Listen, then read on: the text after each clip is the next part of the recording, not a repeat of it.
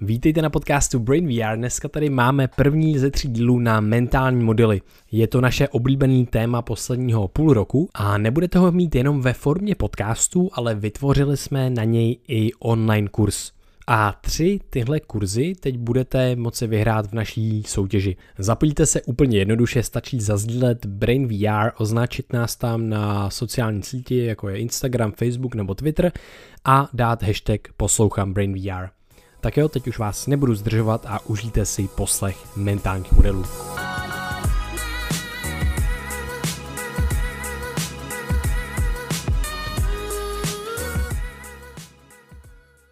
Ahoj Krištofe. No zdravujte. Jak se máš dneska? Ale je to zajímavý, tak nějak mi hlava skáče z místa na místo. Co ty? Skáče ti k Tomáši Sedláčkovi a zpátky. Jo, zpracovávám rozhovor, který jsme udělali s ním a bylo to zajímavý, ale o tom se posluchači dozvědějí. Až vyjde. Až vyjde, v dalších epizodách. No možná už vyšel, dokonce. Já myslím, že vyjde.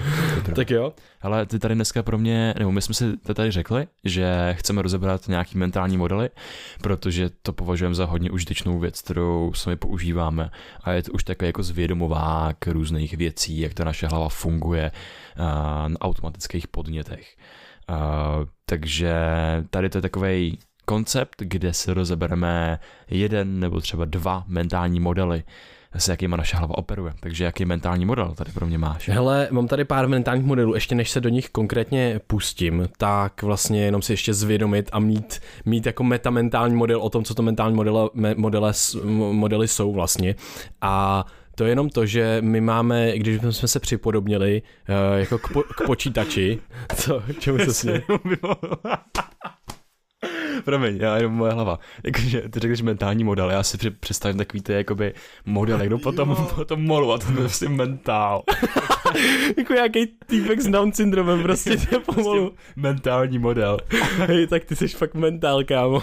A toho jsem nemyslel, takže co jsou ty mentální modely? Tady to je super, Krištofe, dík za tenhle vhled, to jsi mi to úplně přerámoval, to jak jsem považoval mentální modely. Každopádně nejsou to mentální modely, co chodějí na molu a tak. Jsou to mentální modely, které jsou v naší hlavě. A spočívá to v tom, že kdybychom se připodobnili k nějakému počítači, tak vlastně máme nějaký jako hardware a tak dále, ale pak máme tu mysl a máme tam různý jako nějaký software a ty mentální modely jsou v podstatě aplikace a programy, které si nainstalujeme do toho softwaru a můžeme pak využívat ve světě. Jsou to různý principy, na kterých potom ta naše hlava funguje a doslova se nám mění na základě toho i vnímání světa a vlastně vnímání nás v tom světě. Takže to není nějaká jako triviální, abstraktní věc, je to něco, co nám opravdu může být hodně užitečný v tom životě. No a jenom oni jsou i tou hlavou aktivně vytvářený, že jo, jako, ať už to je znovu nějaký evoluční predispozice vlastně ontologického jako vývojového jako pojetí, co do sebe vlastně jako nainstalujeme ty programy, co ten jako mozek víceméně vytvoří v těch strukturách během toho třeba dětství, vzdělávání, společenského vzdělávání a tak. Jo, přesně tak. Hele, teď začnu jako ze široka, proč zrovna teďka spojím tak nějak jako 2 nebo 3 mentální modely. Oni nejsou nikdy úplně odpojení od sebe.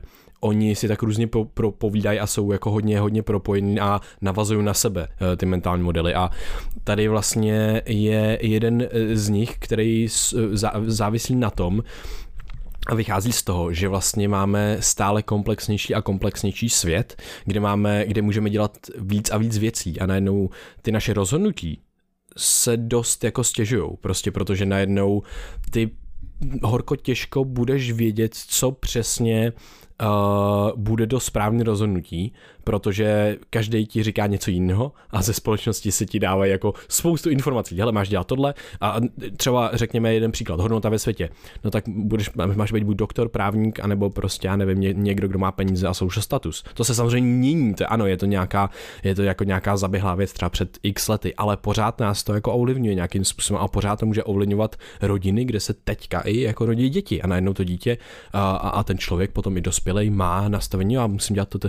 Najednou ty věci jako nejsou úplně jeho, ale on prostě třeba chtěl být, já nevím, třeba popelář, jako spoustu dětí chce být popelářů, to je hrozně cool, že jo? A pak jakoby mám pocit, že to je špatný. Ne, jako populář je totálně awesome job, že jo.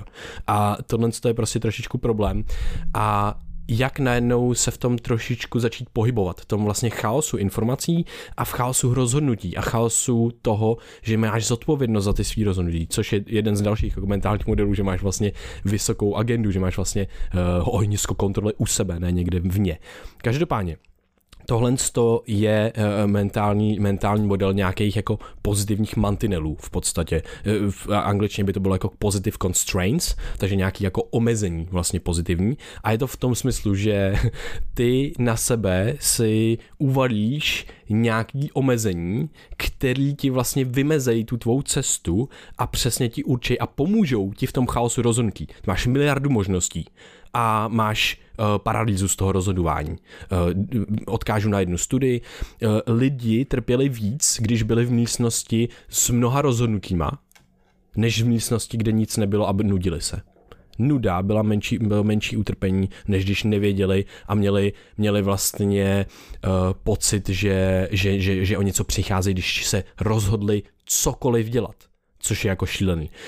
Takže to jenom se váže na ten jako chaos těch rozhodnutí, co máme. My teďka tu místnost jsme vlastně vzali, těch plnou místnost věcí a dali jsme ji do světa, protože svět je plný možností a plný věcí. A občas je lepší si sednout a nic chvilku nedělat. No a tady to je teda to, že vlastně já si řeknu, OK, tak co... podle čeho se budu rozhodovat, jaký je ten můj nějaký guiding principle, což by byl nějaký průvodcovský nebo průvodce vlastně nějakým tím rozhodnutím, tím rozhodovacím procesem. Jo, nějaký nástroj prostě podle kterého se řídíš, který ti má usnadňovat ty rozhodnutí a vytáhnout z té rozhodovací paralýzy nějaký možnosti, které jsou jako jaderný tomu tvýmu směrování v životě. Jo, přesně tak. A uvedu to na jako business příkladě, ale myslím si, že to je takový docela hezký, protože ty lidi jsou jako dost známí a dost úspěšní a to by byl zase jeden jako z kognitivní biasu, že se vytáhnou ty lidi, co zrovna jsou úspěšní a tak dále, mohli to používat i ty, co nejsou, ale to nám nevadí u tohle příkladu. A je to třeba Jeff Bezos, nejbohatší muž na světě. A co on udělal? On vlastně nějakým způsobem vedl tu svou společnost a ty jeho mantinely byly takový, že si prostě určil, jestli to rozhodnutí, co udělá, zlepší zkušenost zákazníka. To je všechno.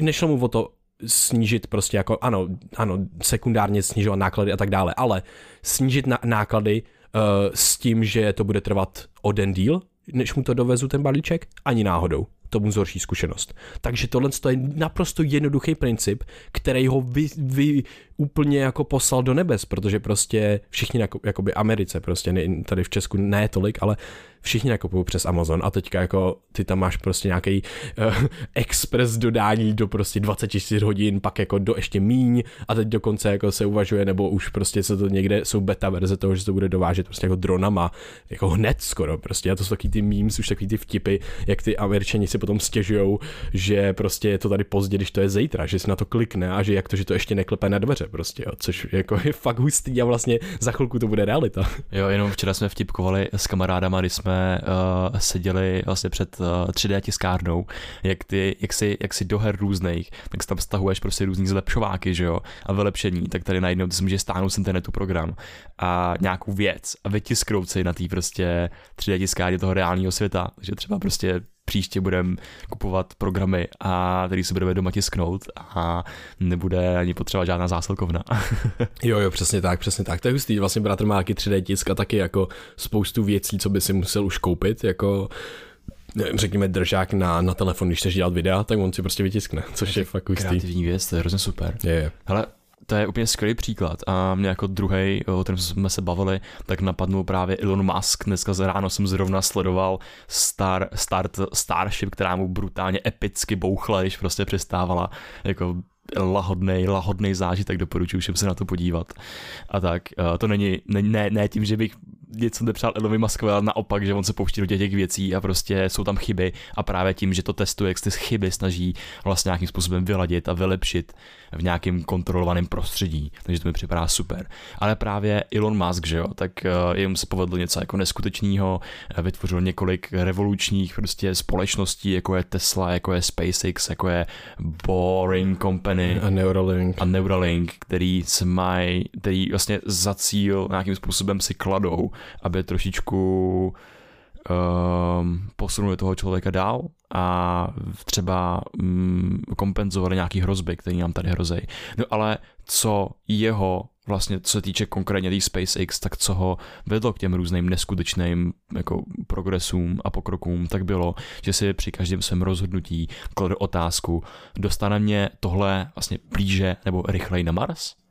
Jo, přesně tak, je to ten právě druhý příklad toho velikána vlastně, kterýho každý zná a to je jako taky krásný příklad toho principu nástroje zlehčení rozhodování. Takže to je super. A na tohle se navazuje právě, jak jsou propojeny ty krásně ty mentální modely, další mentální model a to je hodnotový kompas. Protože ten souvisí, že jo, ten s ním souvisí, on je vlastně velice blízko tomu a v mnoha věcech se překrývají, protože my ty pozitivní mantinely, ty pozitivní nějaký omezení můžeme použít prostě v čemkoliv, co v nás napadne. Jo? Chodím do školy, jaký předměty si vyberu, tak si vyberu jenom ty, co miluju. Najednou boom, a jo, anebo budu studovat, jenom to, co miluju, boom, jsou tam jenom neurovědy. Jo, najednou se to hodně zúžuje, ale já to můžu použít právě ve svém životě v každém rozhodnutí a to je právě hodnotový kompas. A to je něco, co kam si vlastně, já mám teďka nakreslený svůj hodnotový kompas, je to prostě divný, protože to je jenom kolečko a jsou tam 4 jako směry a v každém směru jsou prostě jenom nějaký věci napsané, prostě je to totálně random, ale každý si může vytvořit jak chce, že jo, může si někdo udělat seznam, já mám rád, když to vidím prostě obrázek třeba s tím trošku spojený. A mám tam první věc, co tam je být dobrý člověk, protože to je takový jako ultimátní hodnota, kterou si myslím, že by každý měl mít a každý podle ní se řídit a že ti jako zvedá smysl ve světě jako o několik xkrát prostě si myslím. A ještě ho dává prostě. A dává. Zvedat, takže může z nesmyslu udělat smysl. Přesně a dává a navíc prostě mám pocit, že se pak cítíš jako líp. A že si fakt jako, že můžeš říct, ty, já jsem dobrý člověk, já dělám jako dobrý rozhodnutí a dělám je, může to být obojí, že dělám to na základě toho mýho hodnotového kompasu, ale i na základě toho, že jsem už udělal dřív třeba nějaký dobrý rozhodnutí, kdy jsem tenhle hodnotový kompas neměl zvědoměný. Tady bylo jenom zajímavý se vlastně trošku pustit do nějaký jako debaty o tom, co to znamená být dobrý člověk. A jestli když si někdo říká, že je dobrý člověk a přitom nedělá dobrý věci, ale on si myslí, že jsou dobrý, tak vlastně jako co to vlastně jako je, jo. Takže možná jenom nějaký jako když se trošičku zamířím do nějaký východní filozofie, do nějakého konceptu bodhisattvy, který je vlastně v jejich pojetí někdo, kdo dosáhl osvícení, ale jak vlastně nevyváží se z toho kola té samsáry, ale jde tím světem, aby vlastně zmírňoval to utrpení ve světě. Takže ty si můžeš vlastně každý svůj cíl, každou svou hodnotu, jako být dobrý člověk, což je dost nejednoznačná hodnota v tom světě, když ho rozebereš na jeho součástky, tak tam si můžeš prostě zvolit nějakou tu podkategorii, která ti to třeba líp definuje, že líp si definovat ty obecné pojmy, že třeba být dobrý člověk znamená třeba, že chci zmírňovat utrpení ve světě a chci dělat rozhodnutí, který zmírňují utrpení ve světě. A když máš tohle už v sobě, tak najednou ty přesně chodíš tím světem a děláš ty rozhodnutí trošičku jiný, protože tam přesně jakoby dokážeš nějakým způsobem rozlišit nuance mezi tím rozhodnutím, který někomu ublíží, mezi tím, který někomu třeba neublíží. A samozřejmě tam je rozdíl krátkodobě, dlouhodobě. Je to hodně komplikovaný, myslím, ale už jenom to, že si řekneš právě toto rozhodnutí, být dobrý člověk, že tak nastavíš ten svůj hodnotový kompas, tak to k nějakému výsledku to bez pochyby povede. Jo, myslím si, že to je přesně takhle, že jak jsi krásně popsal, to být dobrý člověk je hodně abstraktní, takže se to nějak konkretizovat, dát si tam ty podkategorie je super nápad. A myslím si, že to výrazně potom ovlivňuje jako ten život, protože to podvědomě nastavuje prostě to, jak jako přistupuješ vlastně i k lidem kolem sebe a tyhle věci. Takový jako malinkatý nuance a nebo jenom to, že nepůsobí škodu. Jo? To prostě je taky jako docela dobrý, že si myslím, že když jsem nad tím přemýšlel z takového jako metapohledu života, tak mi vlastně přišlo škoda, že by život působil životu utrpení. To mi přišlo... že by se sebe poškozoval. To mi přišlo takový smutný vlastně. A nechtěl jsem, tak tohle jsem si jako říkal, že by bylo dobrý nějakým způsobem se podle toho řídit a ne sebe poškozovat jako život. A samozřejmě tady se na to váže... Tady se na to váže další věc, která je dobrá možná jako zmínit, a to jsou jako second order and third order effects, prostě druhotný a třetí jako jo, přesně tak, ty neviditelné zpětné vazby, které ty naše vědomí a nevědomí akty mají, a to se přesně váže na tohle, protože spoustu vědomých záměrů bylo v tom nejlepším možným pojetí, jako třeba já nevím, OK, příklad, jediný, co mě napadá, a je to abstrakt, ne abstraktně, to jako vymyšlený příklad, ale řekněme ropný magnát se narodil do chudé rodiny a chce zajistit svou budoucí rodinu. Takže vybuduje ropný impérium. Má totálně neskutečně moc peněz, který nikdy nevyužije, který nikdy nepotřebuje, ale zajistil svou rodinu. Zajistil svou manželku, zajistil na 1000 generací dopředu, pokud tam nebude nějaký gambler a všechno to neprohraje. A to se může stát, bohužel. Každopádně tohle je super, protože on si myslel, já jsem dobrý člověk, a možná to bylo definice toho dobrýho člověka před těma 60-100 lety, nebo tak. A jo, jako ten muž zajistil tu svou rodinu, má sociální status a prostě evolučně úspěšný, může se rozmnožovat jak chce a tak podobně. No a teďka najednou, aha, ale co to znamená? Jako je to dobrý člověk, že udělal tohle? No pro nějakou skupinu, nějakou bublinu lidí, ano, ale pro nějakou a pro nás v naší definici už tam postrádá nějakou moudrost těch druhých a třetích efektů, efektů toho druhého a třetího řádu. Což znamená, že za x, možná za rok, možná za 10 let, prostě vyhyne část moře, kde prostě se mu rozbije jeho ropný tanker. Za 50 let prostě se zvýší na základě jeho ropného impéria o 0,01 stupně prostě třeba teplota planety. A to jsou věci, které jakoby nejsou malý a vlastně ovlivňují celé lidstvo do budoucna. A dokonce i těch jeho 1000 generací třeba dopředu, který by mohli na základě toho nějak trpět. Tady nastává problém, že náš mozek nedokáže dobře uvažovat o budoucnosti a o dlouhodobém kontextu. Snažíme se neustále zabezpečit vlastně teď a tady, když to tak nevypadá, tak ale nejvíc myslíme na sebe právě v tom přítomném momentu. A právě ta změna perspektivy vlastně na ten kontext toho času, protože samozřejmě každý rozhodnutí dá smysl jenom v tom svém patrném kontextu, takže i ty jsi tady zmínil vytyčit si ty hranice, takže tady se zase k tomu vracím, že ty si můžeš vytyčit ty hranice, kde vlastně chceš působit. Vlastně tohle ten tvůj záměr, kde je ta hranice toho, kde to působí to dobro, vlastně jakože čeho přesně chceš jako vlastně dosáhnout a kde až je to vlastně jako navíc a jak to tam třeba s tím budeš pracovat, jak tam s tím budeš modulovat, protože najednou mu může být ropný magnát a má miliardy peněz a najednou může vystavovat ty další konc těch zpětnovazebných smyček tím, že třeba OK, tak já jsem si tady udělal malička tou ropnou plošinku, ale prostě můžu tady udělat miliardu dalších dobrých věcí, jakože který, protože i ta ropná plošina, že jo, jakoby pomůže někomu prostě, já nevím, natankovat a nebo vyrobit tušku nebo něco takového, takže to bude být odraz prostě ve světě, ale prostě zase tu svoje třeba ten negativní dopad, to poškozování, vyvážit něčím dobrým. A to mi připadá právě skvělý, že my ani nemůžeme nikdy pojmout to, ty efekty druhého a třetího řádu, ty zpětnovazební smyčky, to nejde.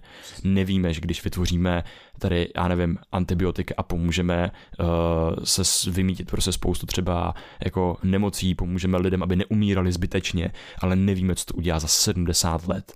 A tam je prostě dobrý zase nebrat ani žádnou novou inovativní technologii jako dogma. A tady se dostávám do jiné konverzace. Jenom tady je jiná konverzace trošku, ale je to hrozně zajímavý, protože tady to si myslím, že je důležitý. A přesně jako co se děje, že jo, teďka.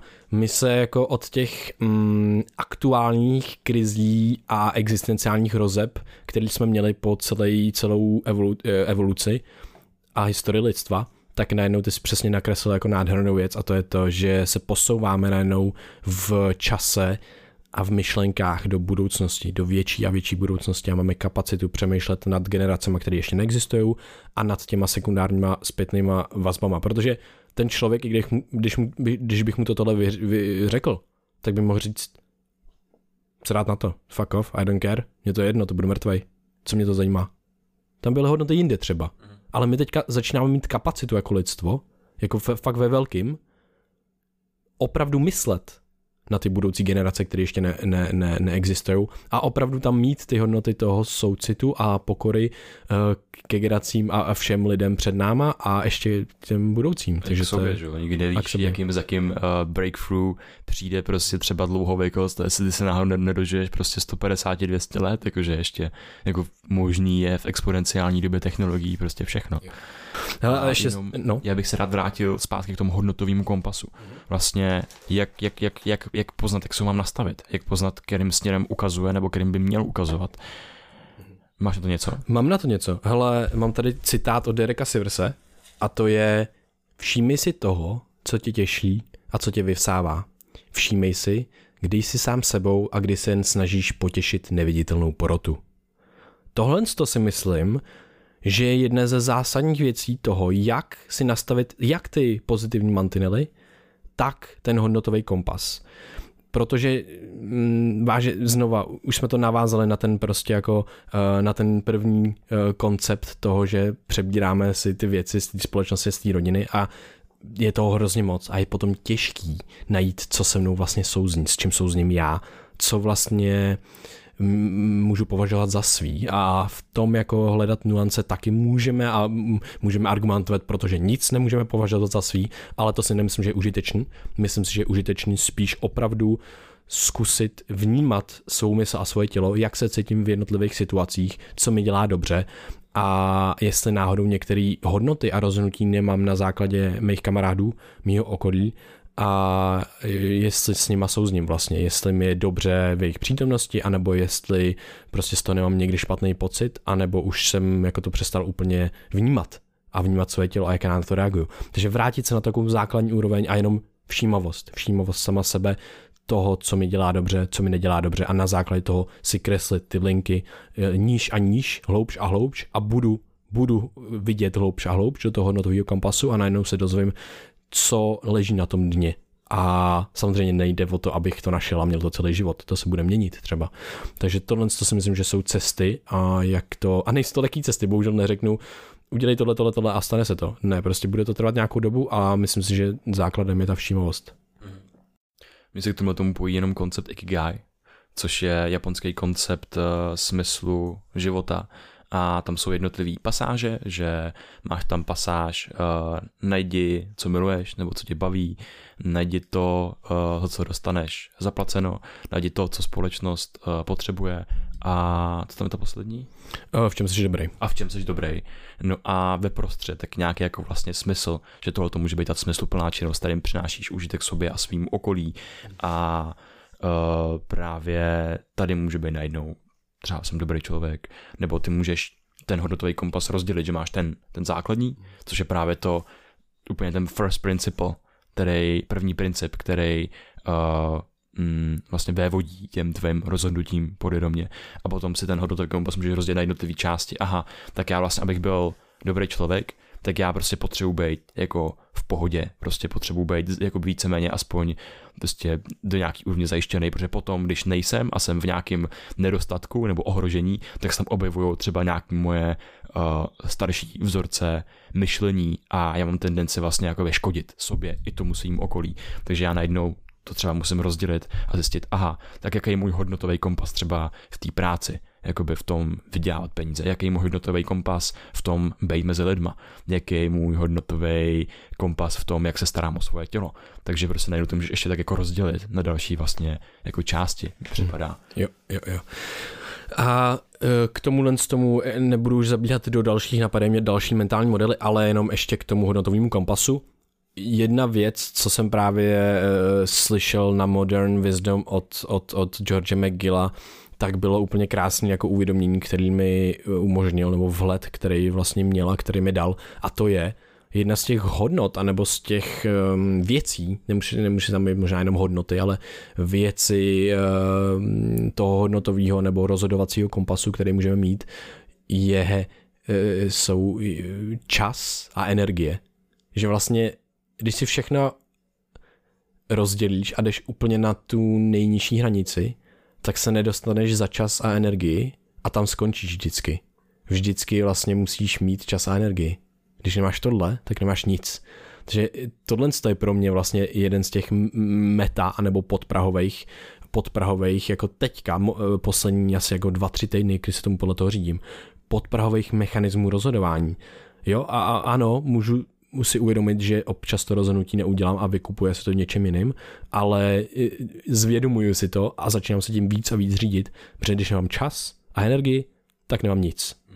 Jo, můžeš prostě mít 24 hodin, ale nemusíš spát, rozbije tě to, nemáš energii, nebudeš efektivní, nebudeš moc myslet a umřeš. Když budeš mít super energie a žádný čas, jedi to k ničemu. A nebudeš třeba toxický prostředí, protože to se přesně váže na to, co jsem říkal předtím. Když nemáš čas se starat o svoje tělo, nemáš čas přemýšlet, nemáš čas analyzovat, realizovat, měnit, napravit nový myšlenky, nový vhledy a nemáš energie, aby se vůbec mohl něco dělat v tom světě. Když každá činnost tě vyčerpává, každá interakce tě vyčerpává ještě víc, než vlastně seš, nemáš možnost doplnit zdravě tu energii, tak přesně seš jenom vlastně jakoby v tom jednom kole a potom seš nerudnej, potom seš toxický pro sebe i pro to svoje prostředí, protože prostě tam jsou patrný, jasně ty výkřiky, prostě takový jako jenom bezmocný vůle, protože nemůžeš tam nikdy najít tu bublinu času, kdyby si měl to ohnisko kontroly vlastně v sobě, neustále ho někdo jakoby přijímá za tebe.